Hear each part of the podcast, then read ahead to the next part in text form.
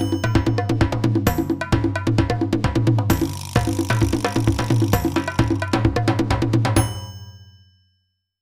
dobry, witamy was serdecznie w podcaście ZVZ po przerwie. Z tej strony Paweł Opydo, z tamtej strony Katarzyna Czajka-Kominiarczuk. Kasia, muszę ci coś wyznać.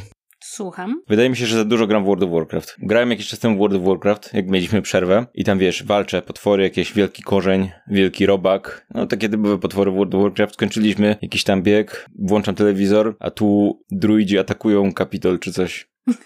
I myślę, co się dzieje, że mi chyba odbiło, nie? Ojej, ojej, tak. To znaczy, tak. Chciałabym to jakoś może skomentować, ale przyznam szczerze, że ja zatrzymałam się na tym memie, że trzeba najpierw zabić szamana, unieszkodliwić szamana, a potem się dowiedziałam, że ten człowiek, który rzeczywiście wyglądał jak druido szaman, uważa siebie w social mediach za szamana. I to mnie już kompletnie rozwaliło, bo myślałam, że to jest tylko taki mem, a to się okazało, okazał się realny fakt na temat tego wydarzenia, który dodawał mu jakiegoś dodatkowego wymiaru, którego się nie spodziewałam.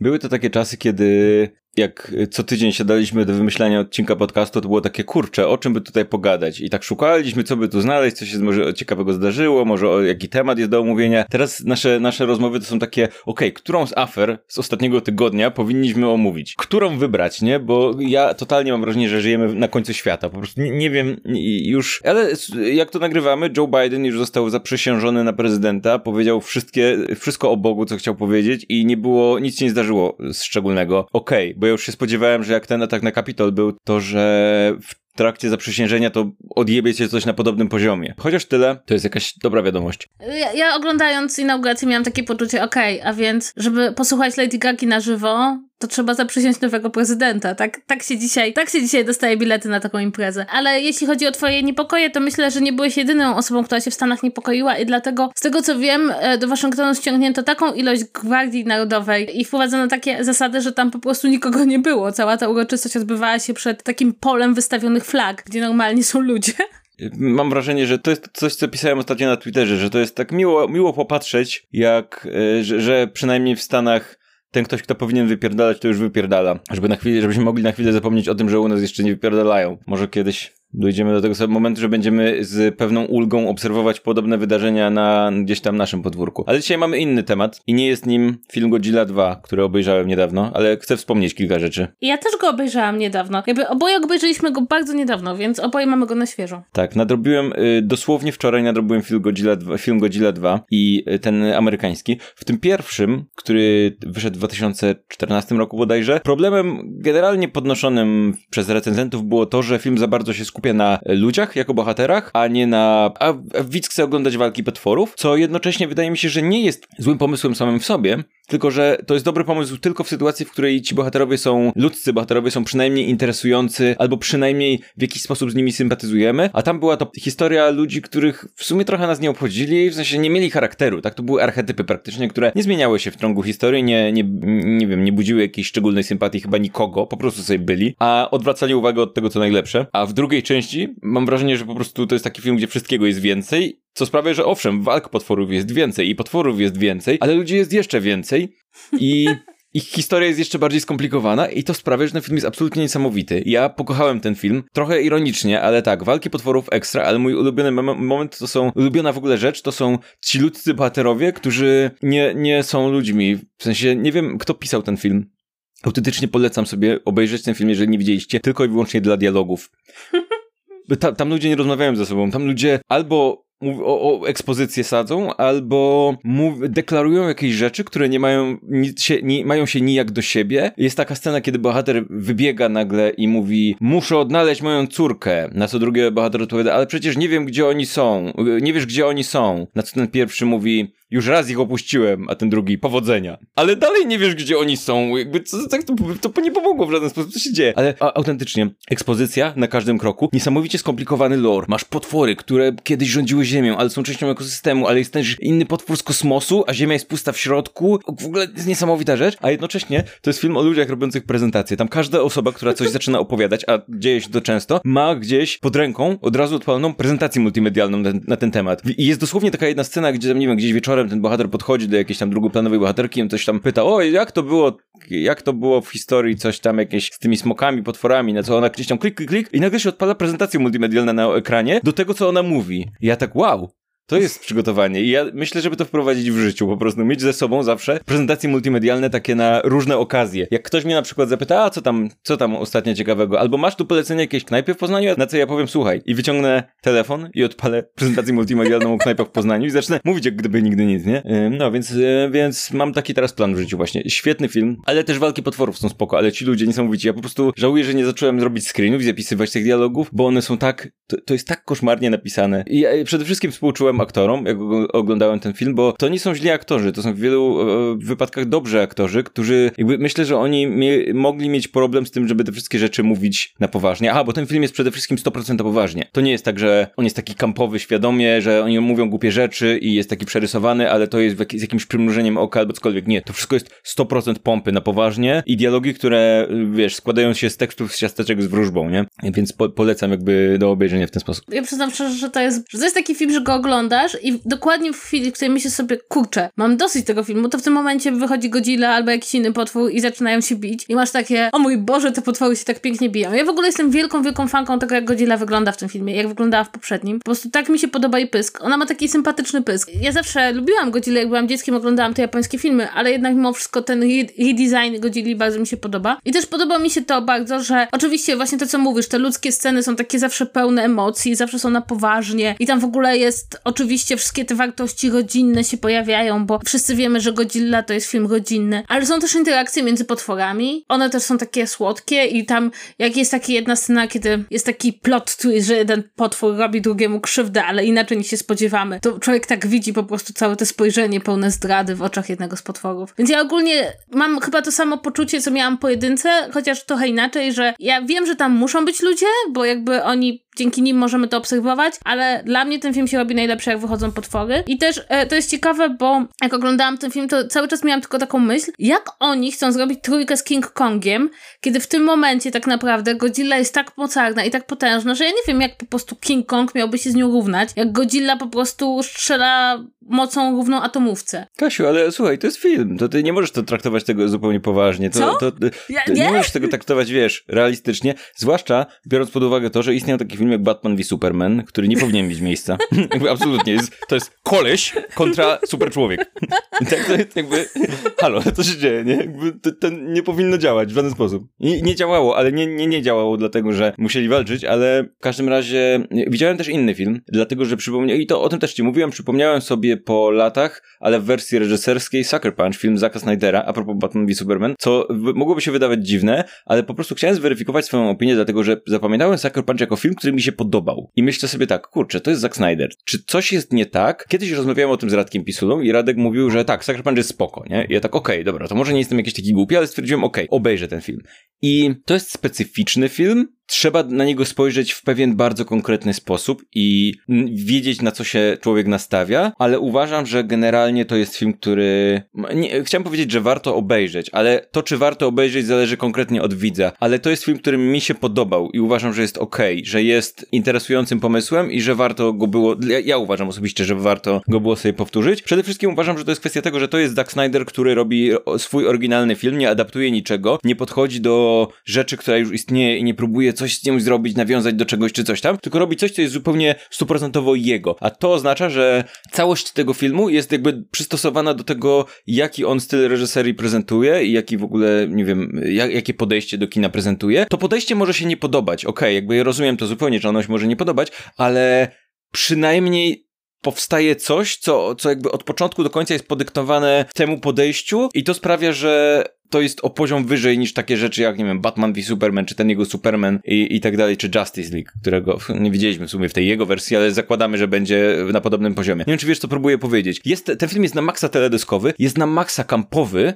ale ma w sobie coś takiego, że okej, okay, jeżeli zaakceptujesz to, że oglądasz coś, co jest w takim stylu, to wydaje mi się, że jest naprawdę w porządku. Plus, wydaje mi się, że ten film próbuje coś powiedzieć. I próbuje to powiedzieć w troszkę taki pokraczny, Zack Snyderowy sposób, ale szczerze, że on jednak próbuje troszkę dyskutować z, y, być, być takim troszkę postkomiksem, bo on bierze tą komiksową stylistykę, robi tam te takie bohaterki, które są super przerysowane i są wzięte z jakiegoś anime czy czegoś takiego, ale stopniowo odziera to wszystko z jakiejś takiej bajkowości i z tego, i, i, i jakby pokazuje trochę z innej strony, z takiej bardziej brudnej, ale jednocześnie to nie jest takie, to nie jest to, co on robił, y, Zack Snyder zrobił w, w filmach z Batmanem czy Supermanem, że po prostu o, weźmy tego samego bohatera i we, weźmy znanego już bohatera i teraz zmienimy color grading i zróbmy go mrocznym. Tutaj jakby to od... Mam wrażenie, że to jest bardziej spójne, dlatego że to są oryginalne postaci jego, które są w tym filmie stworzone od początku do końca w ten sposób. Plus wersja reżyserska uważam, że jest bez porównania lepsza od wersji kinowej, mimo że jest niewiele dłuższa. To nie jest istotne, jakby nie jest czasowo istotne, ale i zastanawiam się bardzo mocno, jak to się stało, że ona nie trafiła do kin, dlatego że jest jedna rzecz, która tam została wycięta i rozumiem, i jest to numer musicalowy w środku, w którym Oscar Isaac śpiewa piosenkę kabaretową. I to rozumiem, że wypadło. Bo okej, okay, to jest, to nie wnosi nic do filmu zupełnie. Ale poza tym, główny, główna część, która została usunięta, to jest jedna dodatkowa scena z tym aktorem, który grał w tym serialu o... John Hamm. I to on jest praktycznie całkowicie wycięty z tego filmu, bo ten film się rozgrywa na kilku płaszczyznach jakby rzeczywistości, tak? Nie wiem, czy to pamiętasz. Także bohaterka jest przez cały tak, czas pamiętam, w szpitalu tak. psychiatrycznym, ale my nie widzimy tego jako szpital psychiatryczny. Widzimy jej takie wyobrażenie, które ona sobie tworzy, żeby sobie ułatwić życie, więc to wszystko wygląda jakby to było jakieś takie dziwne połączenie kabaretu z jakimś klubem nocnym, z czymś takim, a potem jakby zagłębiamy się w kolejne poziomy jej wyobraźni i widzimy coraz bardziej dziwne komiksowe i kampowe rzeczy, nie? Przy tym w tej wersji rzeczywistej widzimy tę postać przez chwilę, którą gra John Hamm, ale jednocześnie potem w tej wersji wyobrażonej on jest całkowicie wycięty, a to jest kluczowa scena dla interpretacji tego filmu i to jest, to jest tak dziwne. Nie rozumiem dlaczego, dlaczego to zostało wycięte, bo to nie jest długo, to jest nie wiem, jakieś dwie minuty filmu, które zostały wycięte, a zupełnie zmieniają spojrzenie na niego. Plus, no to jest taki film, w którym uważam, że przydałaby się Erka, bo to jest film, gdzie wszędzie, wszystkie sceny, cały ten film wygląda jakby był zaprojektowany pod to, żeby był brutalny po prostu i żeby był taki pięknie brutalny, że wiesz, krew ścieka po ścianach i tak dalej, i tak dalej, po czym w każdym wypadku zostało to jakoś wytłumaczone, że o, to nie są naziści, to parowi zombie naziści, którzy wystrzeliwują parę zamiast krwi, więc teraz będziesz miała gore sceny, ale z parą, co jest dziwne. Jeżeli piszecie się na dziwne, trochę komiksowe, bardzo przerysowane, wizualne, teledyskowe kino i chcecie spróbować, jak to jest zajrzeć do umysłu Zaka Snydera, ale tak, żeby było na jego zasadach i żeby to nie była ekranizacja czegoś, żeby to nie było jakiś kompromis, to jest 100% od początku do końca jego, to wydaje mi się, że warto, że to, to paradoksalnie jest całkiem spoko wychodzi. A wyszedł nam kącik y, multikulturalny zobacz. Ale to jeszcze chciałabym dodać o Sucker Punch, bo ja pamiętam, jak oglądałam ten film po raz pierwszy i miałam takie straszne poczucie właśnie, że oglądam coś niepełnego, że tam pewne rzeczy się zaczynają, nie kończą, pewne rzeczy są właśnie, nie sklejają się. I potem rzeczywiście czytałam o tym, że cięcie tego filmu tam, on był po prostu za długi, chyba wypadło 17 minut, jest w tym mm. rozszerzonej wersji, a to nie jest wszystko, co wypadło z tego, co Snyder nakręcił. Plus rzeczywiście oni bardzo chcieli uniknąć tej takiej mocnej elki właśnie, to co mówisz, że krew tryska po ścianach. I w sumie ja nie widziałam tej rozszerzonej wersji, ale bardzo mnie zachęciłeś, bo sama estetyka tego filmu nie przeszkadzała i mi się podobała i podobały mi się niektóre pomysły, ale właśnie miałam takie wrażenie takiego totalnego chaosu, a czasem to wrażenie wychodzi z tego, kiedy e, nie daj Boże film jest źle, znaczy nie źle przycięty, tylko jakby jest za długi albo nie sam reżyser go tnie, tylko tnie go pod jakąś presją. Przy czym zgadzam się przede wszystkim z tobą, że jakby styl znaka Snydera może się podobać i ma swoje miejsce w kinematografii, tylko właśnie no nie wtedy, kiedy jest zestawiony z tym, co wiem o jakichś bohaterach, czy kiedy nie daj Boże to wszystko jest robione na jedno kopyto, tak jak e, było zrobione w przypadku jego filmów dla, dla DC. Więc e, Chyba sobie to obejrzę. Mnie w każdym razie bardzo zachęciłeś, tylko muszę to znaleźć gdzieś online, bo chyba mhm. się tego w Polsce nie doczekaliśmy na płycie żadnej, bo jednak mimo wszystko to już jest film sprzed dobrych paru lat, chyba 2011 mhm. był, jak to wyszło. Tak, tak, coś takiego. Na dziesięciolecie o tym mówimy w ogóle, zobaczcie. Przypadkowo? A może nie? Mhm. Może jesteśmy opłaceni przez Zaka Snydera. Release the Snyder Cut, a nie to już wycięte, to, to już y, będzie, to... W ogóle, wiesz, muszę ci powiedzieć, że fakt, że to się zdarzyło jest dla mnie jedną z najdziwniejszych rzeczy w kulturze popularnej, z jaką się spotkałam w ostatnich latach. Jakby dla mnie to było takie, Release the Snyder Cut było takie memowe, a nagle się okazuje, że to będzie i HBO w ten sposób chce podbić sobie oglądanie na siebie platformy. To jest dla mnie, no, nie ukrywam, dużo zaskoczenia. Ja mam, ja mam, słuchaj, pewną hipotezę na ten temat. Mianowicie, hipoteza jest, wiadomo, że w produkcji filmu każdego jest wykorzystywany, jakby pracuje bardzo dużo różnych teamów, ekip i to często są niezależne takie małe studia, które zajmują się na przykład efektami specjalnymi. To nie jest tak, że, że nie wiem, Warner ma hangar z ludźmi robiącymi efekty specjalne. To są często bardzo małe studia i często te studia dzielą się robotą na takiej zasadzie, że kilka różnych studiów od efektów specjalnych pracuje nad jakąś jedną sceną, bitwą, jedną jakąś dłuższą sekwencją, nie? I są podzieleni łącznie z tym, że momentami jest tak, że te ujęcia płynnie przechodzą nawet bez cięć jedno w drugie, że masz tutaj od i od tej sekundy jest ktoś inny, albo ci robią tylko zbliżenia, albo pierwszy plan ci robią drugi. Generalnie i to są niezależne od siebie firmy, tak? Więc oczywiście w ramach e, takiej współpracy nie jest tak, że jak robisz film, to dzwonisz do nich, hej, hej macie czas, a oni nie, już robimy do kogoś innego. Oto kurwa, przesuwam premierę rok. Te film, firmy są jakby mają, zobowiązane są z kontraktami na jakiś tam czas, na, na dłużej. Oczywiście one też robią inne rzeczy, ale generalnie podejrzewam, że to wygląda w ten sposób. Wiem, że to są długie kontrakty, nie wiem dokładnie jak brzmią, ale podejrzewam, że to jest coś w rodzaju, że okej, okay, Warner ma w iluś tam studiach powiedzmy robiących efekty specjalne, czy generalnie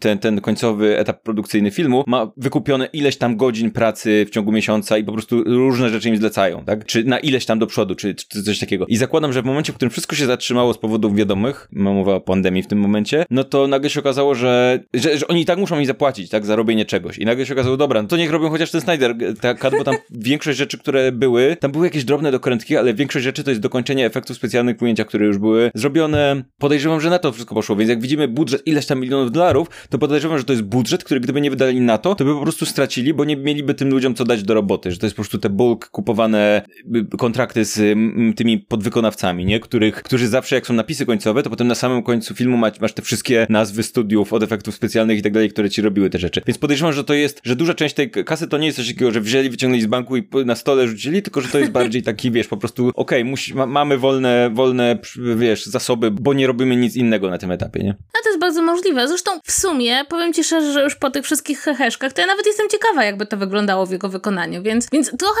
ja wiem, że to może zabrzmieć e, dziwnie, ale trochę nawet na to czekam, bo widziałam, widziałam to rozszerzonego Batmana v Supermana i to niewiele wniosło do sprawy, więc w sumie jestem już jakoś zaangażowany w oglądanie tych rozszerzonych wersji. Ja mam jednak troszkę współczucia dla Zaka Snydera i troszkę patrzę na to z takim, e, no bo kurczę, wydaje mi się, że to może być zupełnie taka sytuacja, że wiemy w jakiej, w jakiej sytuacji on odszedł z produkcji tego filmu, ja wiem, że tam były też rzeczywiście kwestie jakiegoś tam relacji z Warnerem i tak dalej, i tak dalej, no ale wiemy, że osobista tragedia się wiązała z tym pewna i kurczę, wyobrażam sobie sytuację, w którym dla tego gościa po prostu to jest kwestia skończenia tego filmu, to jest kwestia tego, żeby pójść dalej z życiem, tak, że to jest coś, co on rzucił z, z powodu rodzinnej tragedii i nagle teraz może być dla niego w jego głowie gdzieś tam jakimś takim symbolem czegoś, co mu zostało odebrane, co potem, co, co nad czym pracował, w co się zaangażował i w co potem nagle stracił. I chce przynajmniej to w jakiś sposób dokończyć w swoich zasadach, po to, żeby potem móc powiedzieć, dobra, to cześć i ruszyć dalej z tymi rzeczami. I ja wiem, że on się potrafi zachowywać strasznie słabo w wielu sytuacjach i generalnie tworzyć wokół siebie atmosferę takiego praktycznie kultu, a ludzie, którzy są jego fanami są jeszcze gorsi. Zwykle ludzie, którzy są fanami czegoś są gorsi od tego czegoś, niezależnie jak złe to jest. Więc troszkę,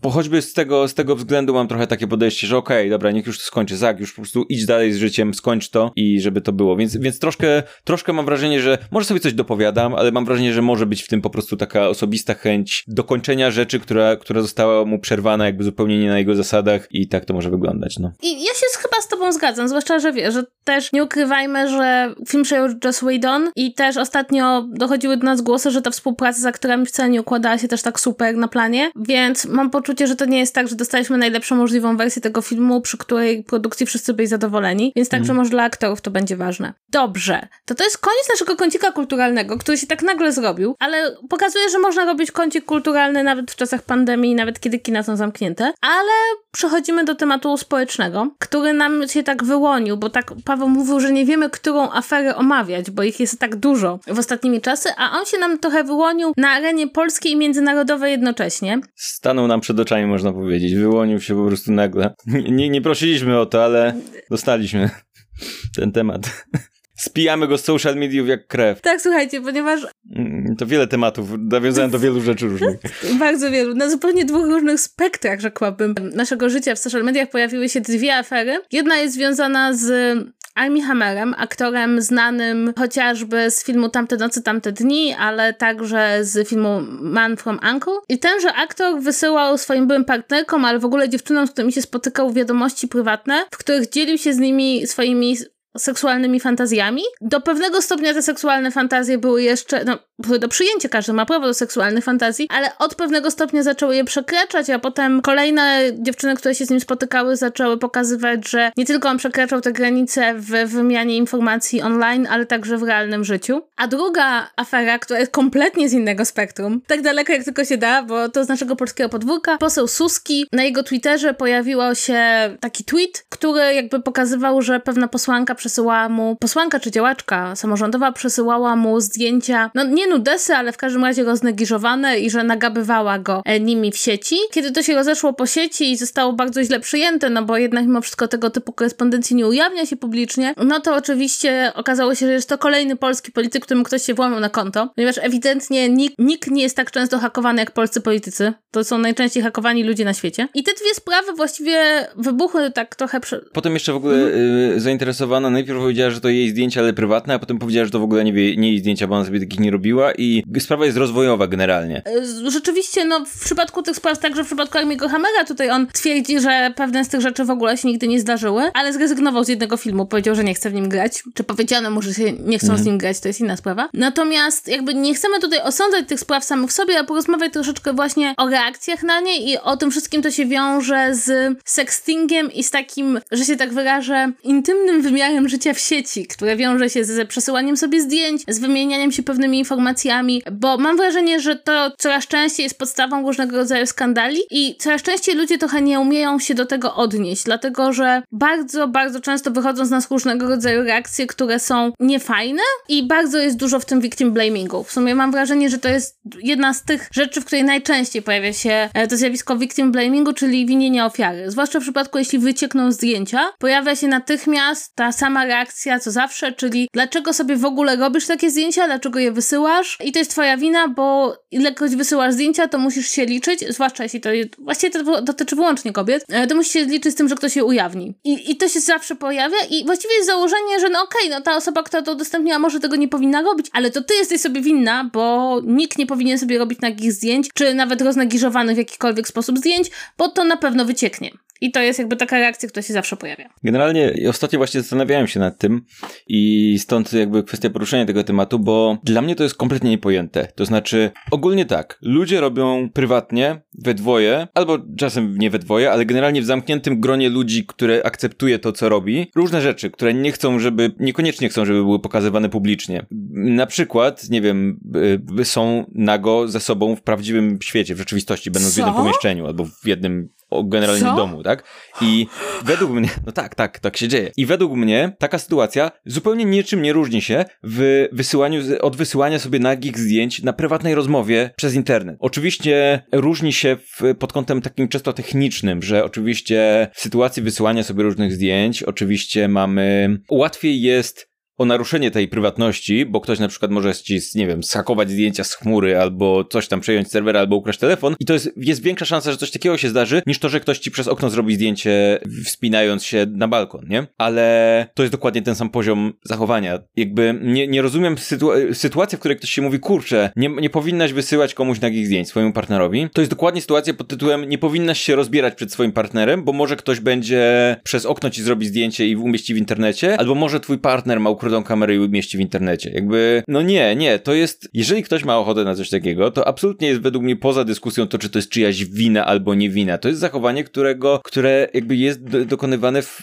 prywatnie, tak? Nawet jeżeli jest elementem jakiejś, y, jeżeli jest do tego wykorzystywany internet, to nadal jest to wiadomość od jednej osoby dla jednej osoby i to, że to jest cyfrowe czy wirtualne, w żaden sposób nie powinno zmieniać tego, że to jest nadal zachowanie pomiędzy, pomiędzy dwojgiem ludzi. W tym wypadku, jak rozumiem, mówimy o, przejdziemy też pewnie do innych tematów, ale którzy są, zgadzają się na to, tak? I, i robią to, to nie jest tak, że wysyłasz losowym osobom, co też się zdarza i o tym pewnie powiemy zaraz, ale mówimy o zachowaniu dwojga lub więcej, jeżeli ktoś lubi spokojnie, spoko ludzi i wszyscy się na to godzą, to jest w zamkniętym gronie. Jakby nie widzę powodu, dla którego mielibyśmy w ogóle, miał, ktokolwiek miał być, mieć z tym jakiś problem z samym faktem robienia czegoś takiego, a nie z, z udostępniania, czy wyciekania, czy wykradania takich zdjęć. Oczywiście jasny jest ten aspekt, o którym ty mówisz, że zawsze mimo wszystko trzeba, trzeba mieć pewną kalkulację ryzyka i zakładam, że no niestety żyjemy w takich czasach, w których fajnie, fajnie by było, żeby tak było idealnie, jak ja mówię, że kurde, każdy może sobie, każdy sobie wysyła cokolwiek i nikogo to nie obchodzi, ale niestety nie jest tak. niestety nie żyjemy w takich czasach, więc, więc z, jak zakładam, że za,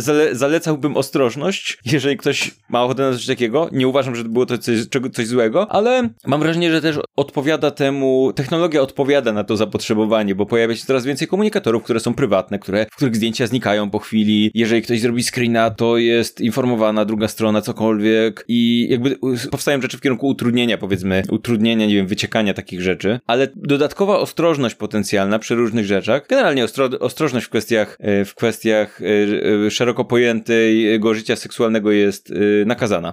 Czy polecam być ostrożnym, Bycie ostrożnym nigdy nie przeszkadza. Ale to nie zmienia zupełnie faktu, że jeżeli czyjeś zdjęcia wysyłane prywatnie, gdziekolwiek, komukolwiek, za zgodą, zostają udostępnione osobom trzecim, jakimkolwiek, w jakiejkolwiek formie, to ta osoba jest ofiarą, a nie jest sobie winna w żaden sposób, bo ta osoba nie wysyłała zdjęć tym wszystkim ludziom, wysyłała prywatnie. To jest czyjaś prywatna własność wykradziona w jakiś sposób, nie? Tak, no ja się zgadzam i też dodałabym tutaj dwa aspekty. No ogólnie warto być bezpiecznym w internecie, tak jak mówisz, nie tylko jeśli chodzi nawet o nasze życie seksualne, w ogóle jakby bezpieczeństwo i ochrona tego, co przesyłamy jest ważne, ale jednocześnie bardzo często jest takie, no jak mogłaś zaufać, jak mogłaś przesłać zdjęcie, przecież, przecież nie można ufać, ale e, zwróćmy uwagę, że to się pojawia w sytuacji, kiedy się właśnie te zdjęcia ujawnia, ale tak naprawdę każdy z nas ma jakąś konwersację ze swoimi znajomymi, czy ze osobą bliską, w której pisze rzeczy, których by nie chciał mówić publicznie, dlatego że uważamy to za prywatne. Jest jakby umowa taka, że nie robi się screenów prywatnej rozmowy, nie udostępnia się ich. I często jest tak, że nie wiem, ktoś nas denerwuje, mamy jakąś niepopularną opinię, chcemy powiedzieć coś niepoprawnego, chcemy się wściec na naszego szefa, współpracownika, zrobić rzeczy, których nie możemy zrobić publicznie i robimy to w prywatnej rozmowie. I teraz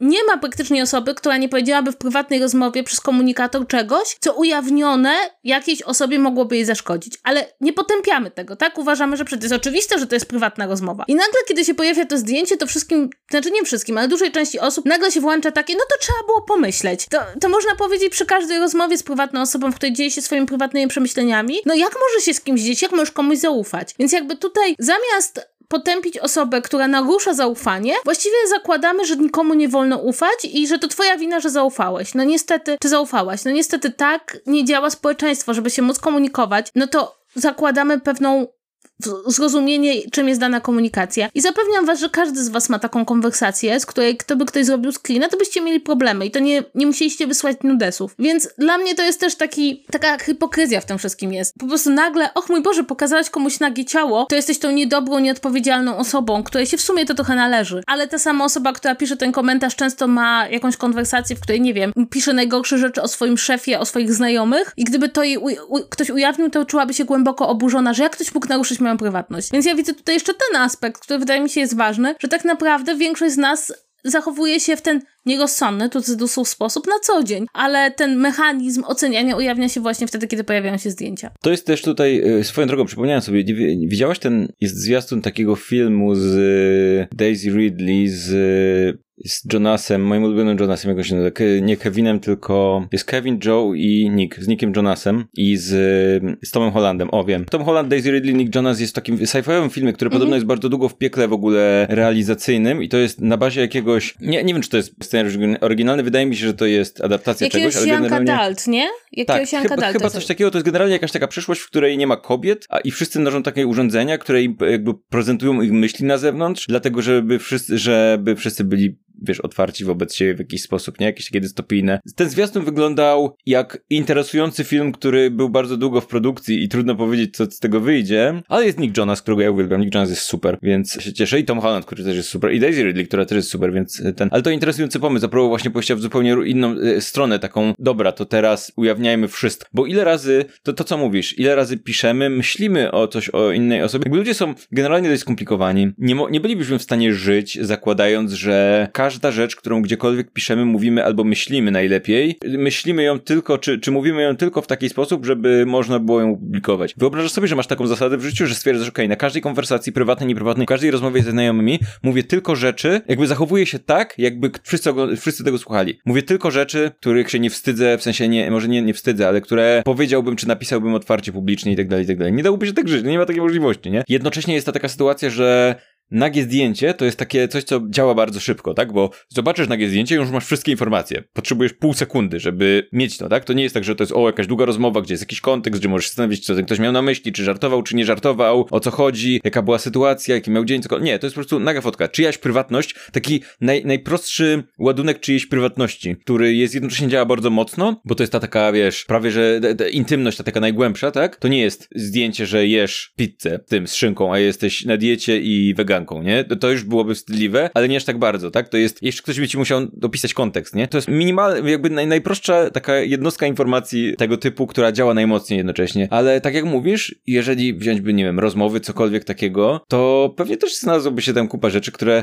i to nawet niekoniecznie rzeczy, które wynikają z tego, że ktoś jest wredny, perfidny, wynikają z tego, że po prostu tak działają ludzie, a często też, nie wiem, żartują na przykład, albo coś przesadzają, albo, albo po prostu w jakimś tam gronie trochę inaczej komunikują się, bo im masz, wiesz, bardziej zaufane grono ludzi, tym komunikacja jest trochę inna. Podejrzewam, że gdyby wziąć rozmowę taką prywatną dwóch czy kilku ufających sobie osób i przedstawić komuś, kto kompletnie nie zna kontekstu, to jakby je, ocena tej osoby z zewnątrz byłaby zupełnie inna niż ze środka, no bo niż tej osoby, która bierze udział w tej konwersacji, dlatego że nie ma zupełnie kontekstu tych wszystkich rzeczy. Im dłużej z kim się znasz, tym więcej rzeczy skracasz, jakby tym bardziej pewne rzeczy wynikające ze, ze wzajemnej znajomości nie wymagają dokładnego podkreślania, jakby wiadomo kto kim jest, co kto robi, co kto uważa o pewnych tematach i pewne rzeczy po prostu zaczyna się, zaczyna się mieć swój prawie, praktycznie własny język, tak? Więc prawdopodobnie to byłoby równie duże naruszenie prywatności, a jednocześnie każdy, to tak jak mówisz, no zakładam, że każdy rozumie, jak to działa, nie? Zresztą ile razy były, ile razy pojawiały się afery z nagraniami polityków w ten sposób, że wprawdzie jeżeli wynikały z tego jakieś skandaliczne skandaliczne e, informacje, no to jasne, okej, okay, to stawało się, stawało się aferami, ale sam język, którym się posługiwali, czy coś takiego, szybko, jakby to przechodziło tak w miarę bez echa. Jasne, czasem były jakieś żarty, ale to, że tam politycy bluzgają, czy, czy mówią jakieś rzeczy, to jakby wszyscy bardzo szybko akceptowali, no tak, tak, oni tak gadają, ale to ludzie, no ludzie tak gadają, nie? Wiesz, co mi chodzi? No tak, tak. No, a jednocześnie sytuacja, w której nagle się pojawiają nagie zdjęcia, to już jest, to już nie jest, o no, to ludzie sobie wysyłają nagie zdjęcia, to nikt, nikt tak nie powie, nie? Plus jest jeszcze ten drugi aspekt, o którym wydaje mi się, że warto powiedzieć, to znaczy jakaś różnica między wysłaniem nudesa, a wysłaniem dickpika i że kontekst jest zupełnie inny i zupełnie inny jest odbiór tej sytuacji i zupełnie inny jest poziom zgody jednego na drugie. Znaczy nie, nie jednego na drugie, przy, w wypadku jednego i wypadku drugiego. Tak, bo my tutaj właściwie mamy dwie różne sprawy, nie? Bo kiedy mówimy o na przykład przypadku Armiego Hammera, to ktoś może nam zarzucić, że on wysłał prywatnie te wiadomości, w związku z tym nie należy ich, nie należy ich udostępniać, tak? Bo tutaj to jest wbrew temu, co my mówimy. I trochę tak jest też z dickpikami, że to wszystko rzeczywiście rozgrywa się w prywatnych wiadomościach, ale ta zasada tej prywatności zostaje moim zdaniem zerwana w dwóch sytuacjach. Po pierwsze, kiedy ktoś przesyła ci coś, o co nie prosisz, no chociażby zdjęcie własnego penisa. Absolutnie nie ma problemu, jeśli ktoś przesyła ci dickpika, jak jesteście, nie wiem, na takim poziomie znajomości, że, że to uchodzi i że jest jasna zgoda, że coś takiego cię interesuje, to wtedy jakby no nie ma z tym problemu, tak? Ludzie mogą sobie wysyłać takie zdjęcia różnych części ciała, proszę bardzo, co komu się podoba. Jeżeli to jest prywatnie, nie biorą w tym udziału dzieci, róbcie co chcecie, możecie nawet z kolegami. Hej, zobacz. Fajne, co? Hej, fajne, no, ja też mam, masz tutaj, cześć.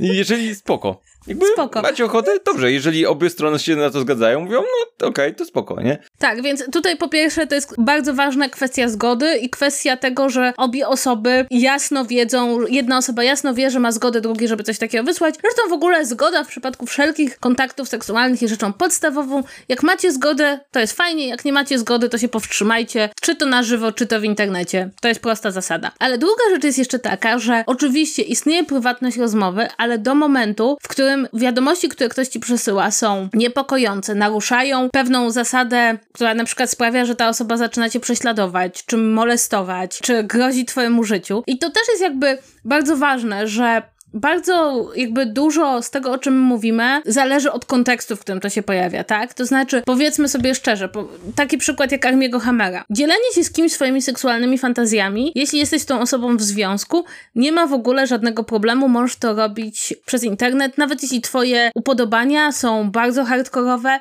spoko, nikogo nie kingshamujemy, ludzie są bardzo różni, jeśli chodzi o ich seksualność. Problem pojawia się wtedy, kiedy ty nie chcesz tego słuchać, mówisz o tym, a ta osoba nadal ci to przesyła, kiedy ta osoba przekracza jakieś granice w życiu też realnym, albo kiedy na przykład uważasz, i to mi się wydaje bardzo ważne, że to, co ta osoba robi, jest niebezpieczne także dla innych. I jeśli ty nie powiesz o tym, co padło w waszej prywatnej konwersacji, to inne osoby nie będą o tym wiedziały i nie będą mogły się przed tym ustrzec. Ja mam wrażenie, że najbardziej tutaj ten ostatni element zagrał, bo po tym, kiedy pojawiły się jakby ta pierwsza wymiana zdań na Instagramie, która mogła budzić rzeczywiście taką, no mogła się okazać dyskusyjna, tak, bo była to prywatna rozmowa o pewnych preferencjach seksualnych, nawet jeśli one są bardzo hardkorowe, jeśli nam się wydaje, że my byśmy czegoś takiego nigdy nie chcieli, to wciąż jest to prywatna rozmowa o preferencjach seksualnych, którą można prowadzić, no jakby niespójnie z tym takim naszą wizją, jak wygląda ludzka seksualność, ale potem natychmiast ujawniły się kolejne kobiety i kolejne przypadki, kiedy ta osoba przekraczała te granice, kiedy jakby przekraczała wcześniejsze ustalenia, kiedy no dopuszczała się zasadniczo rzecz biorąc gwałtu, bo kiedy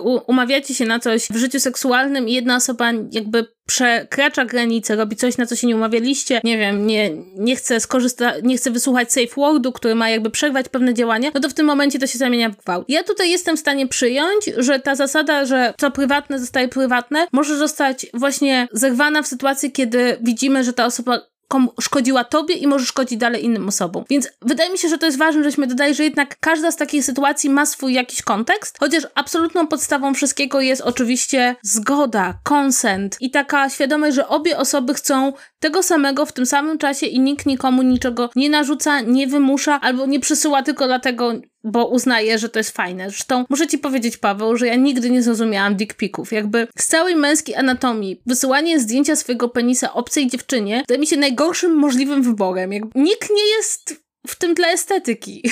Znaczy, wiesz co, słuchaj, znowu, po raz kolejny, jeżeli ktoś nie no, jasne, spoko, nie, to no to tam spoko. Ale ten koncept tego, bo jakby tutaj, tutaj jest ten taki system, że okej, okay, o ile mówimy o zgodzie i tak dalej wzajemnej, no to jest wszystko w porządku, tak? Ale jest też taki dziwny, dziwny, dziwny pomysł, o czym prawdopodobnie wie y, część naszych słuchaczek, wysyłania po prostu przez losowych facetów obcym dziewczynom zdjęć swojego penisa, albo jakiegoś znalezionego w internecie. Nie wiem, jak nigdy nie dostałem, więc głupia sprawa, ale... Czy jest ci smutno z tego powodu? Bo ja ci mogę znaleźć i wysłać coś. Wiesz co, dam znać. Nie, nie wiem, nie chcę teraz odpowiadać. Chyba nie, nie jest mi chyba przykro. Chyba ale nie, chyba jednak Chyba podziękuję, ale to, to jest koncept o tyle dziwny, że jego odbiór jest zupełnie inny niż w sytuacji afer z wyciekniętymi zdjęciami dziewczyn. Bo w przypadku wyciekniętych zdjęć samic rodzaju ludzkiego, to zwykle mamy do czynienia z jakimiś zdjęciami, które zostały udostępnione za zgodą. Nie wiem, prawdopodobnie nie w każdym wypadku. Zakładam, że też istnieją dziewczyny, które wysyłają swoje nagie zdjęcia losowym facetom w internecie. Zakładam, że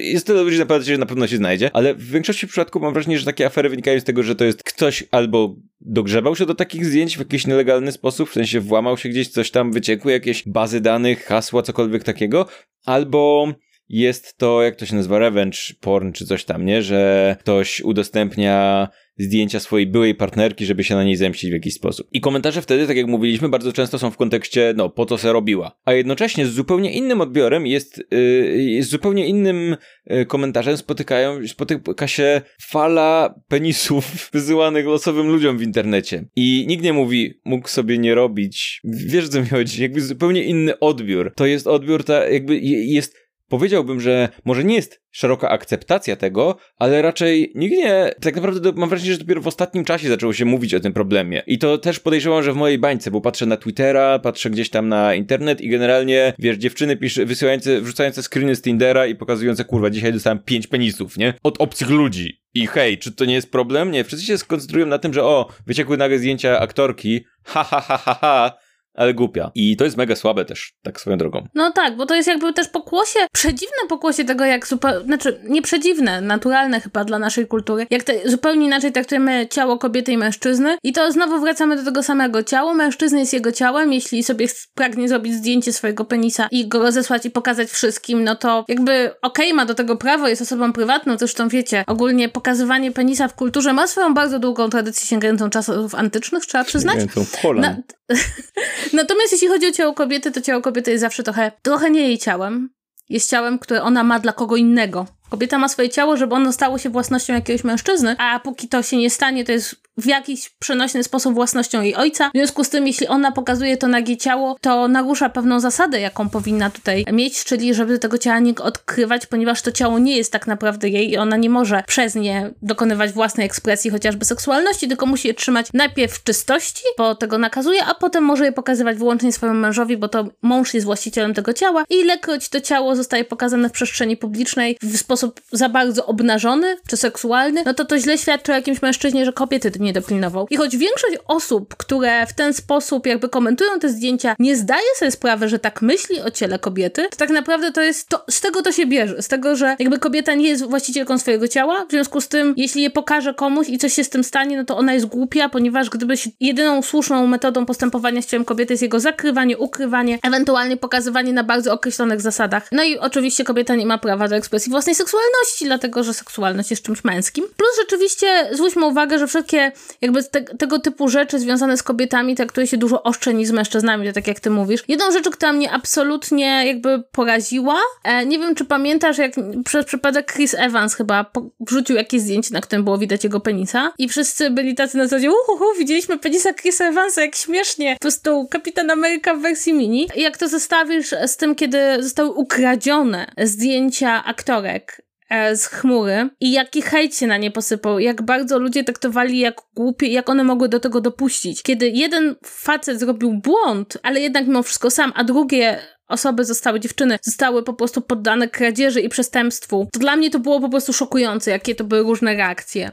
E, i jak bardzo właśnie pokazywały, jak inaczej patrzymy, patrzymy na te ciała i na to, co, kto ma prawo w ogóle pokazać swoje ciało. Dokładnie, ale to kurczę, to, to, to ja ostatnio miałem takie przemyślenia a propos tego, że żyjemy jednak w kulturze, w której jest taka jedna religia, która ma dość duży, istotny wpływ i możemy jej nie lubić, możemy nie czuć się jej częścią, ale trzeba przyznać, że na przykład w Polsce elementem, istotnym elementem kulturowym jest wiara chrześcijańska i tak dalej, i tak dalej. Czy zastanawialiście się kiedyś, zwracam się do, do, do słuchaczy, nie, że mówię do ciebie w nogi teraz nagle, czy zastanawialiście się kiedyś, jak bardzo pokręcone i dziwne jest, jest to takie fetyszyzowanie dziewictwa w, w chrześcijaństwie i generalnie w kulturze katolickiej. To jest tak dziwne, nie? W sensie masz tą Maryję, która jest, która, wiesz, masz to niepokalane poczęcie i to, że, kurczę, to od początku masz to takie, kurczę, Maryja jest taka zajebista, jako jedyna kobieta jest taka zajebista, bo jest niepokalana. Dogmat o niepokalanym poczęciu to jest trochę co innego, to że e, Matka Boska została poczęta bez grzechu. Ale generalnie masz to, masz Maryję zawsze dziewicę, masz to wszystko,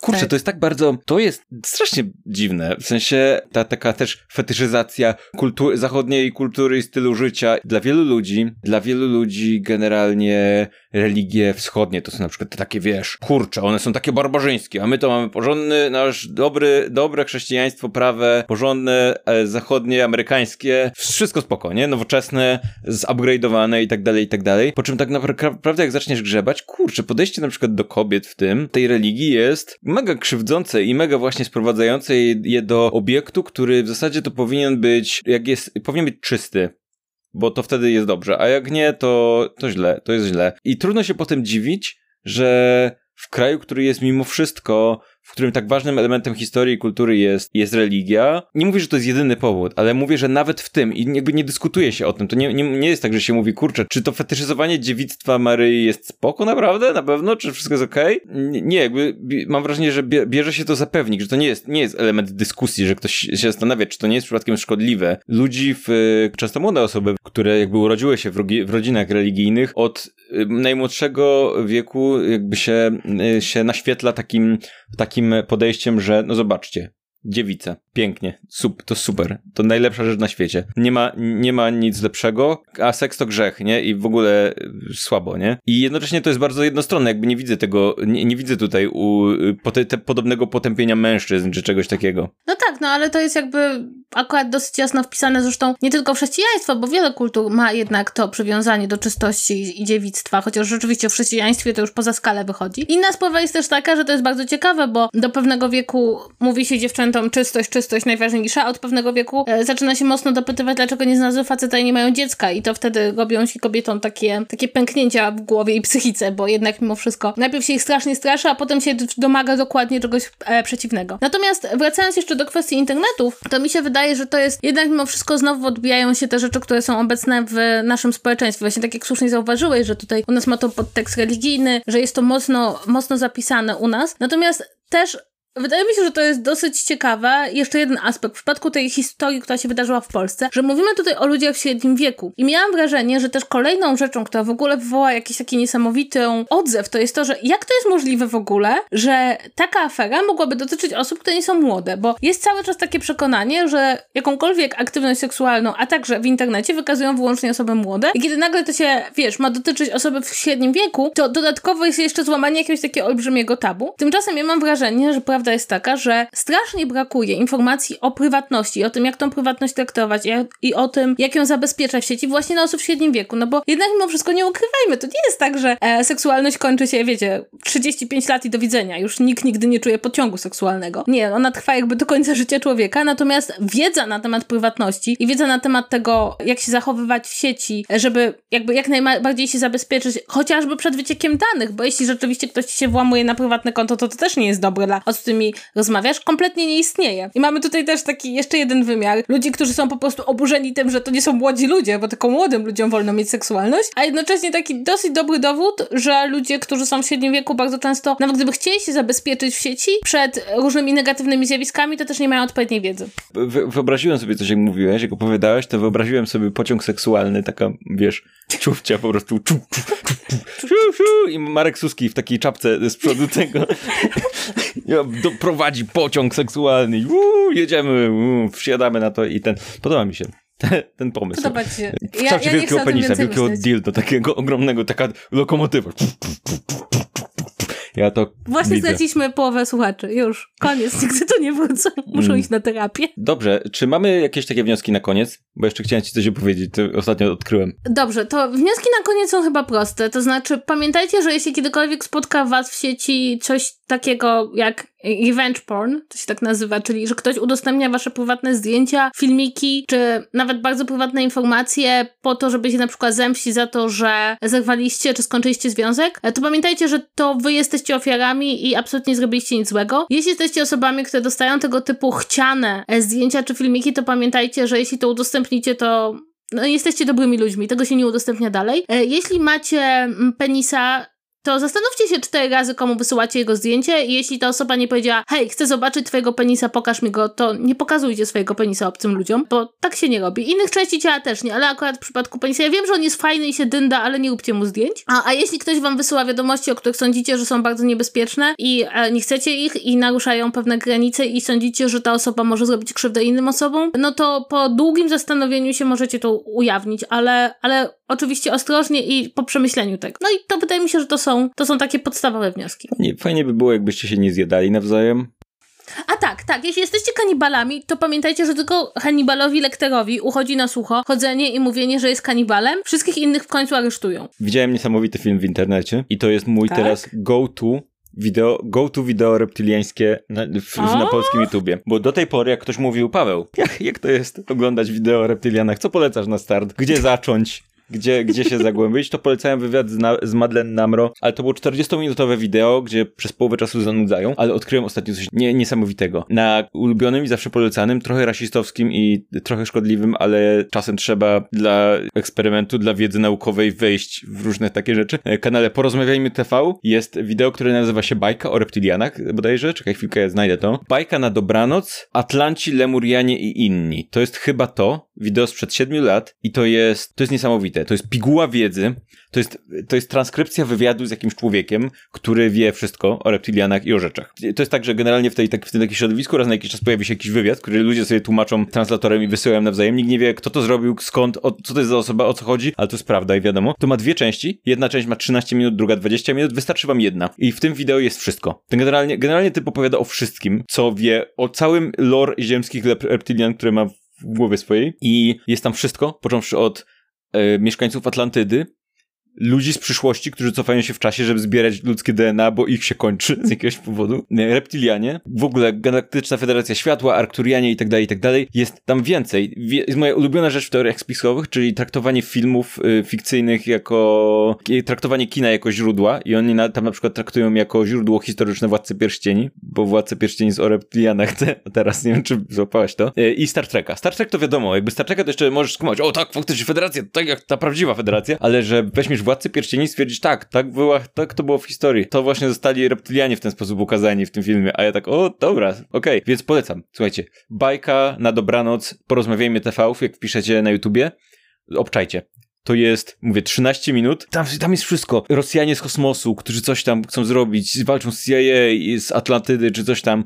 Kurczę, polecam. To jest naj, najmocniejsza rzecz w tej kategorii, jaką widziałem. Polecam wszystkim bardzo mocno. Tak, słuchajcie, więc jeśli tęskniliście za naszym kącikiem reptyliańskim, to on powrócił, ponieważ mamy swoje zobowiązania, ktoś nam w końcu za to płaci. Tak, tak, macie, macie, to jest wasze zadanie do obejrzenia. Proszę, czekam na wasze komentarze, co was najbardziej zauroczyło w tym wideo. Będzie wejściówka na następnym, na następnym Ja będę odcinku. mówił Arkturianie, a wy musicie powiedzieć kto to.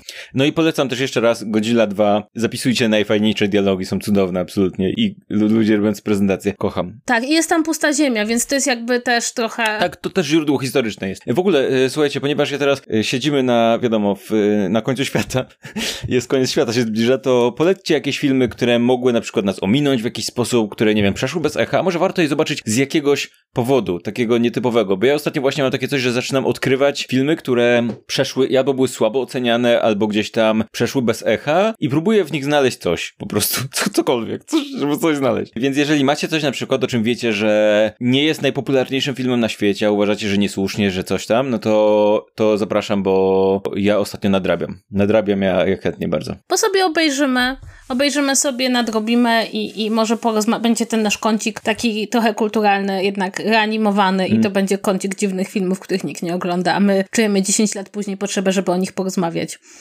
Tak, więc y, dzie dziękujemy za udział Łoż w naszym odcinku, w sensie nasz udział w waszym życiu też. To tyle w tym tygodniu. Wróciliśmy po przerwie, musimy się troszkę jeszcze rozgrzać, bo ja czuję, że gdzieś muszę złapać dopiero rytm jeszcze, ale będzie dobrze. To, to może być nie tak, koniec świata. Trzymajcie się i żegnajcie. Pa, pa.